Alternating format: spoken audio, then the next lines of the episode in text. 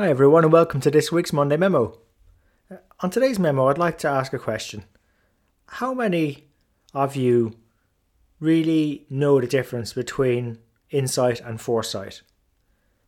I mean, what definitions would you give to them? Because during the week I was reading a book. It was recently released and I'll put the book in the show notes. It's called Implementing an Analytics Culture for Data-Driven Decisions. Because in this book, it was the first time I'd actually seen anyone have a go at calling out the difference between the two. Because we're always asked to be thinking about driving better insights in our organisation to support better decisions. There is actually a subtle difference, and I was really delighted to see it called out in the book. Now, I'm also going to try and get the authors onto the show at some point in the future. But for now, let's have a look at what their definitions were.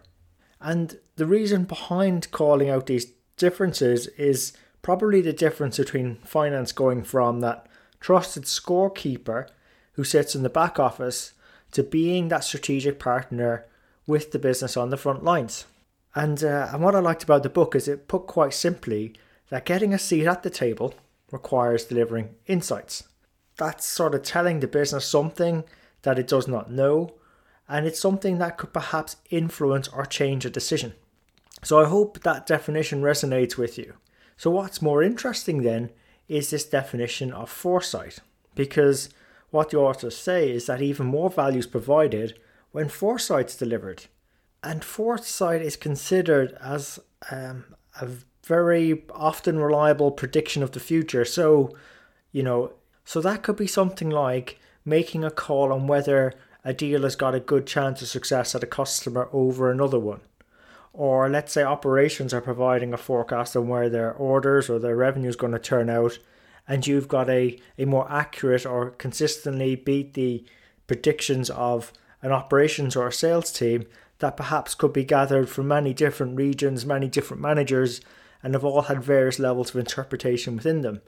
And I think that's where advanced analytics, particularly machine learning, Monte Carlo methods and so on, come in to help those type of foresight decisions. And the advantage of foresights over insights is that insights are meant to influence decisions. Foresights actually lead to impacting decisions. And there's a subtle difference. Insights provides knowledge about the past, something that has already happened. The foresight piece is more like a forecast into the future. And, I think that insights will help get you nearer a seat at the table. It'll help build influence along with things like rapport and turning up and being present and being visible. Whereas once you're at the table, with this sort of competitive and dynamic environment we're in, you could easily lose your relevance. So to sort of maybe keep your seat at the table, what you then need to do is be able to offer this foresight. And that foresight will then allow you to move beyond influence into impacting. Yeah, it allows you to challenge decision makers. So for instance, yes, you might have a view of what the number might be. And it might be developed off of some advanced analytics that you or the team have been developing or that you've pulled from some data scientists. And you're not saying that an analytics is right or accurate. What you're saying is, let's have a conversation about it. Let's be that sparring partner to try and understand how much interpretation was in the other forecast that was driven or led from the business. And then understand where the risks and opportunities are. And that is very much valued when it comes to decision making. Might slow it down a bit, might cause a little bit of friction, but it ultimately should lead to a more diverse and a stronger platform from where the decision has been made.